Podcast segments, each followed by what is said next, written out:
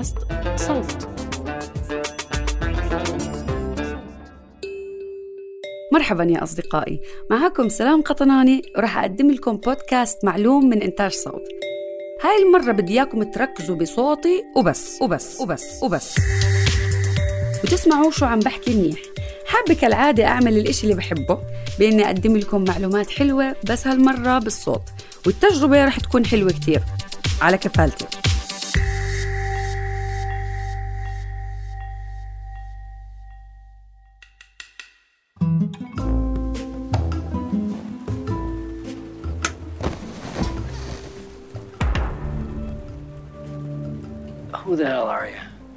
You know. You all know exactly who I am. Say my name.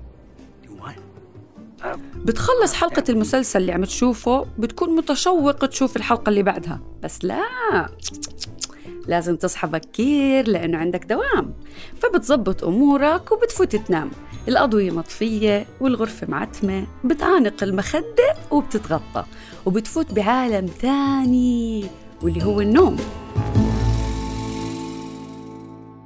أول مرحلة من مراحل النوم اللي اسمها رم أو الحركة السريعة للعيون فيها حدقة العين بتتحرك بكل الاتجاهات بسرعة والنوم فيها بيكون بأول مرحلة يعني خفيف ونشاط العقل فيها بيكون كتير عالي.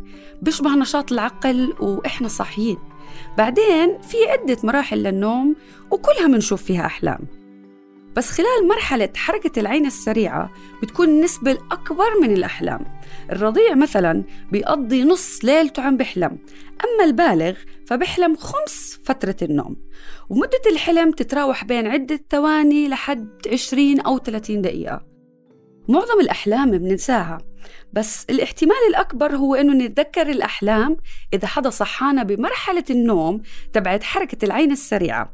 الأحلام اللي بنشوفها بهاي المرحلة بتكون أوضح إشي يعني بليلة طبيعية من تبع الثمان ساعات نوم اللي شخصيا بتمنى أحصل عليها من سنين. الأحلام بتصير خلال مدة الساعتين بمرحلة حركة العين السريعة وبتسرحي بأحلامك يا صديقتي المستمعة. الأحلام عموما مرتبطة بتفاصيل حياتنا اليومية بس بتتركب بشكل ضبابي وغريب. بتشوفي حالك عم تنطي من مكان عالي بتشوفي حالك بمكان غريب عجيب بتفتحي باب بيتك القديم بتلاقي حالك بغابة بالأمازون. أو بتشوفي ولد صغير بيجوا بحطوه بحضنك وبقولوا لك هذا ابنك حبيبتي. ما بتفهمي شو اللي عم بصير. أحيانا بتتذكريه وأحيانا لأ. وأحيانا بيكون واقعي لدرجة بتتخربطي أنت بالحلم ولا بالواقع. بتدخل الحواس الخمسة كلها بالحلم وبتخليه أشبه بالواقع. يعني مش بس بتشوفي الأشياء بل بتلمسيها بتشمي ريحتها وممكن تدوقيها أو تسمعي أصوات حكي وناس. يعني عمليا حواسك الخمسة بتشتغل وأنت بتحلمي.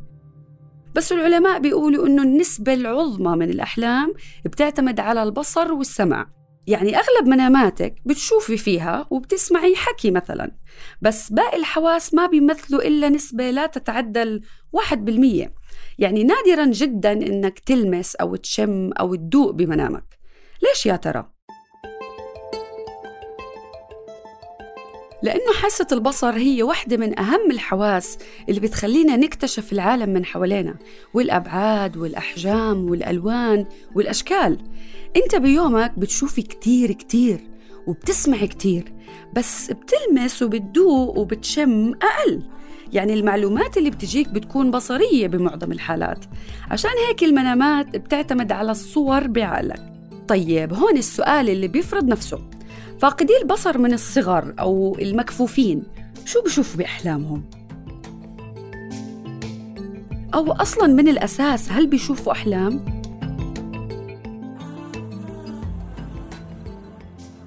قبل ما نجاوب على هذا السؤال خلينا نفهم كيف شكل حياتهم وهم مستيقظين أنا بحكي عن المكفوفين طول عمرهم أو حتى المكفوفين من سن صغير هلأ البصر بالنسبة للمبصرين هو إشي عادي ما بتنتبه له زي التنفس. عيوننا بيقولوا لنا وين نروح شو أحجام وأبعاد الأشياء المحيطة فينا. بيعطونا صورة واضحة عن العالم حوالينا. أما بالنسبة للكفيفين هاي التفاصيل هي تحديات يومية بالنسبة لهم. بيعتمدوا عشان يواجهوها ويتخطوها على حواس تانية السمع واللمس مثلا. الكفيف بلمس الأشياء ليتخيل حجمها المادة المصنوعة منها أبعادها. كل هذا لحتى يرسم تخيل إلها بذهنه. يعني عمليا إشي بيشبه اللي بيعمله المبصرين بالظلام.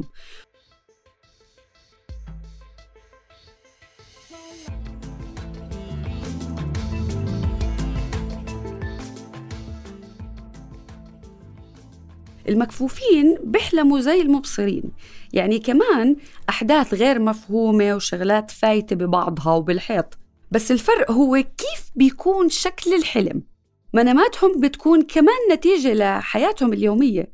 الضغوطات اللي بيتعرضوا لها الأشياء اللي بيفكروا فيها كتير. بس الحلم بيكون مبني على الحواس التانية السمع والشم والتذوق واللمس. مجموعة باحثين أجوا راقبوا 15 مكفوف لمدة شهرين وما مجموعه 372 حلم تم دراستهم. وطلع معاهم إنه منامات المكفوفين بتشبه لحد بعيد منامات المبصرين. بس في شوية فروقات. المكفوفين بيحلموا أحلام عنيفة أقل من المبصرين. والمنامات بتكون عن الحيوانات أكثر خصوصا اللي عندهم كلاب لتساعدهم بالمشي بالشوارع بيحلموا فيهم. ونسبة المنامات عن الأكل كانت أعلى عندهم. وهذا الإشي بيرجع لأنه حاسة التذوق بتكون حاضرة بشكل أكبر. والأحلام اللي بيكون فيها حوادث بتصير بالسفر أو خلال حركة بتكون أكثر عند المكفوفين. أما بالنسبة للكوابيس فهي حاضرة أكثر عند المكفوفين من المبصرين. بس ليش؟ لأنه بحياتهم اليومية بيتعرضوا لتهديدات وصعوبات كتير. بالتالي هذا الإشي بيأثر على أحلامهم أو خلينا نقول كوابيسهم اللي بتعكس مشاكلهم اليومية. إشي له علاقة بالحركة باللمس أو بالأصوات لأنه اكتشافهم للعالم الخارجي وذاكرتهم بتعتمد على هاي الحواس. طيب هون في سؤال مهم. ليش منحلم أصلاً؟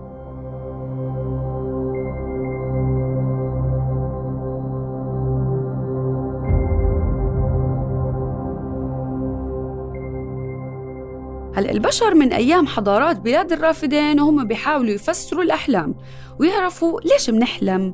وليش منشوف التفاصيل اللي منشوفها؟ شو معناها؟ فأجوا كتبوا أحلامهم وسجلوها على الألواح الطينية. وبعدهم الفراعنة عملوا كتاب فسروا فيه بحسب رؤيتهم حوالي 100 حلم من الأحلام اللي الناس بتشوفها كتير. وظل الإنسان يحاول يفهم معاني الأحلام وأسبابها. ومع تطور العلم بدأ الإنسان يحط فرضيات. سيغموند فرويد عالم النفس الشهير بيقول إنه الإنسان بيحلم عشان يحقق التمنيات اللي بيفكر فيها. وهذا الإشي مش بالضرورة نحلم فيه بشكل مباشر. الرمزية برأي فرويد بتلعب دور مهم كتير. يعني ممكن تحلم بوجود تعبان أو ذئب هاجم عليك. وهذا الإشي برأيه بيعكس الخوف بيتفسر بشعورك بالقلق بحياتك اليومية. شو يعني؟ يعني الأحلام هي انعكاس لمشاعرنا البدائية العميقة بتطفو للسطح بالأحلام وبتساعدنا نحقق الأشياء اللي بنتمنى نحققها بحياتنا اليومية. بالإضافة إلى أنه الأحلام بتساعدنا نتذكر بشكل أفضل. يعني إذا كنت عم تدرس الامتحان ونمت وحلمت بالمعادلات والمعلومات اللي رسمتها الأبحاث بتقول إنه احتمال تذكرك لهاي المعلومات أكبر من لو ما نمت وحلمت فيها.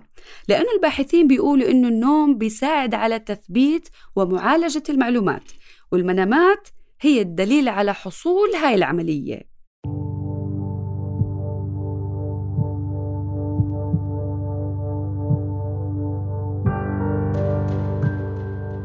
وبالمقابل كمان إحنا البشر بنحلم عشان ننسى. آه زي ما سمعتوا. دماغنا بصير فيه آلاف تريليونات الاتصالات العصبية اللي بتنتج من كل شيء بنعمله بيومنا من الحواس والإدراك والأفكار وكل هاي الأمور. عملية رؤية الأحلام بتساعد المخ على التخلص من كل الاتصالات غير المفيدة. يعني تماما مثل عملية تنظيف ذاكرة شي جهاز كمبيوتر. كل المعلومات اللي ما لها فائدة بيتخلص منها المخ بالنوم والأحلام. ولولا هاي العملية كان المخ بيخرب من فرط الاتصالات العصبية غير المفيدة. فبيقول لك لا حبيبي هاي معلومات ملهاش أي ستين لازمة. خلينا نكبها برا ونبلش اليوم الثاني على نظافة.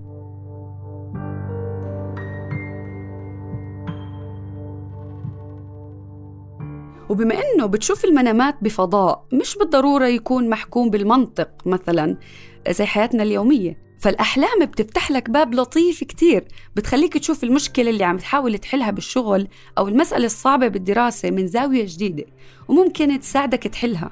لأنك عم تطلع من الزاوية اللي انحشرت فيها وتشوفها بشكل جديد وغريب. وفي ناس حلوا مسائل معقدة بهاي الطريقة مش بيقولوا سليب اون نام عليها للمشكلة.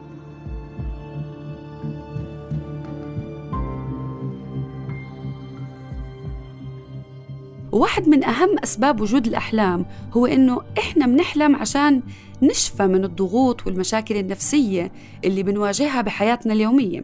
التوتر مثلا بيخف أثره بمرحلة حركة العين السريعة وقت النوم. ومثل ما قلنا بهاي المرحلة بتكتر المنامات. فبيقوم المخ بتخلص من التوتر والأعباء النفسية والمشاكل عن طريق الأحلام. يعني عملية استشفاء نفسي خلينا نقول.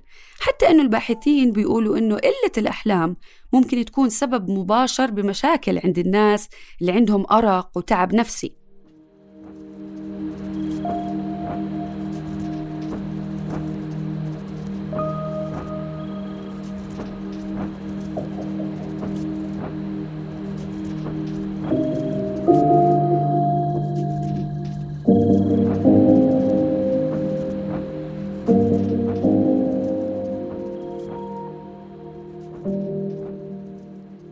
طيب تمام. فهمنا أكثر عن هذا الموضوع.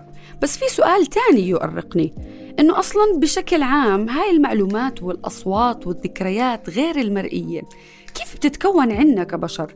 يعني السمع واللمس مثلا. هل بيكون عقلنا معلومات عن ملمس وحجم الأشياء؟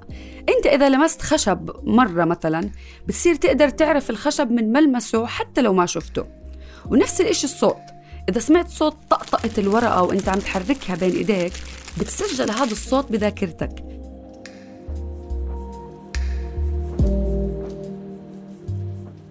بشكل عام الإنسان بيمتلك ذاكرة حسية sensory memory تعتمد على الحواس بتكوين الذكريات والمعلومات. في كمان الذاكرة البصرية iconic memory والذاكرة السمعية echoic memory والذاكرة اللمسية haptic memory وفي غيرهم طبعاً. جسم الإنسان وأي كائن حي تاني بضل طول عمره عم ياخد معلومات من محيطه ويخليها بذاكرته. كيف بياخدها؟ عن طريق المستقبلات الحسية. يعني مثلا جلد الإنسان في مستقبلات حسية. آه، دينين الإنسان عيونه لسانه كلهم فيهم مستقبلات حسية. بيستقبلوا المعلومات وبيرسلوها للجهاز العصبي اللي بيعالجها وبيسجلها بالذاكرة. مثلا الذاكرة السمعية بتكون ماشي بالبستان بتسمع صوت بقرة من بعيد.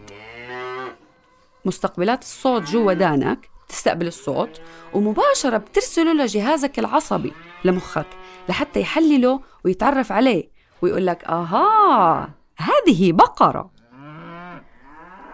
العملية بتاخد أجزاء قليلة من الثانية بس الفرق بين الذاكرة السمعية والبصرية هو إنه خلينا نتخيل إنك سمعت صوت تاني وإنت ماشي وما قدرت تميزه. ما فيك ترجع تسمعه مرة تانية. بالتالي السمع ما بيسمح لك تفحص مثل حاسة تانية اللي هي البصر. إذا شفت طير واقف على شجرة فيك تشوفه وتفحصه وتضل تشوفه لحتى يخاف منك ويقول هذا مين؟ إيش ماله بتأمل فيي؟ شو المشكلة؟ وبطير والأصوات بتتخزن بذاكرتنا قصيرة المدى لمدة أطول بشوي من الصور. كيف يعني؟ ركزوا معي شوي لأنه هاي الفكرة شوي معقدة بس حبسطها. لما تسمع هذا البودكاست عقلك بيقدر يحتفظ بالمعلومات لما يسمعها لمدة أربع أو ثلاث ثواني بس. وما فيك تسمع الكلمة الثانية لحتى تسمع الكلمة اللي عم تنقال هلأ لحتى يصير الكلام له معنى. لسه صعبة؟ طيب رح أحكي لك جملة. أكل الولد التفاحة. بعرف كلاسيكية بس مرقوا إياها أنت مجبر تسمع الكلام بالترتيب ولمرة واحدة. يعني أكل بعدين الولد بعدين التفاحة لحتى عقلك يفهم معنى الجملة. وذاكرتك ممكن تخزن الكلمات لمدة قصيرة. أما القراءة مثلا فبتكون مختلفة. بتمسك جريدة بتقرأ فيها بالطول وبالعرض بالترتيب بالعكس بتشوف الصور بس. الموضوع أسرع بس تخزين الذاكرة فيه أقصر. والمعلومات اللي بتسمعيها بتروح للقشرة السمعية والفص الجبهي للدماغ عشان يعالجها. والصوت الثاني اللي سمعته بالبستان إذا ركزت فيه وعرفت إنه صرصور الحقل مثلا بينضم لمجموعة الأصوات اللي بتتخزن بذاكرتك.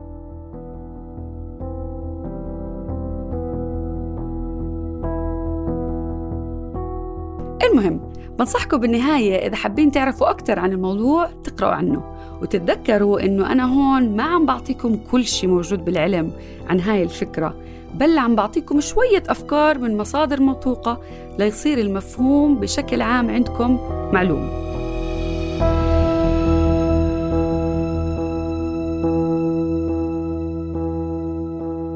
كتب هاي الحلقة لصوت بشر نجار. حررتها صابرين طه أنتجها صوتيا محمود أبو ندى. قدمت لكم إياها أنا سلام قطناني. بتمنى تكونوا استمتعتوا وبشوفكم بالحلقة الجاية. سلام.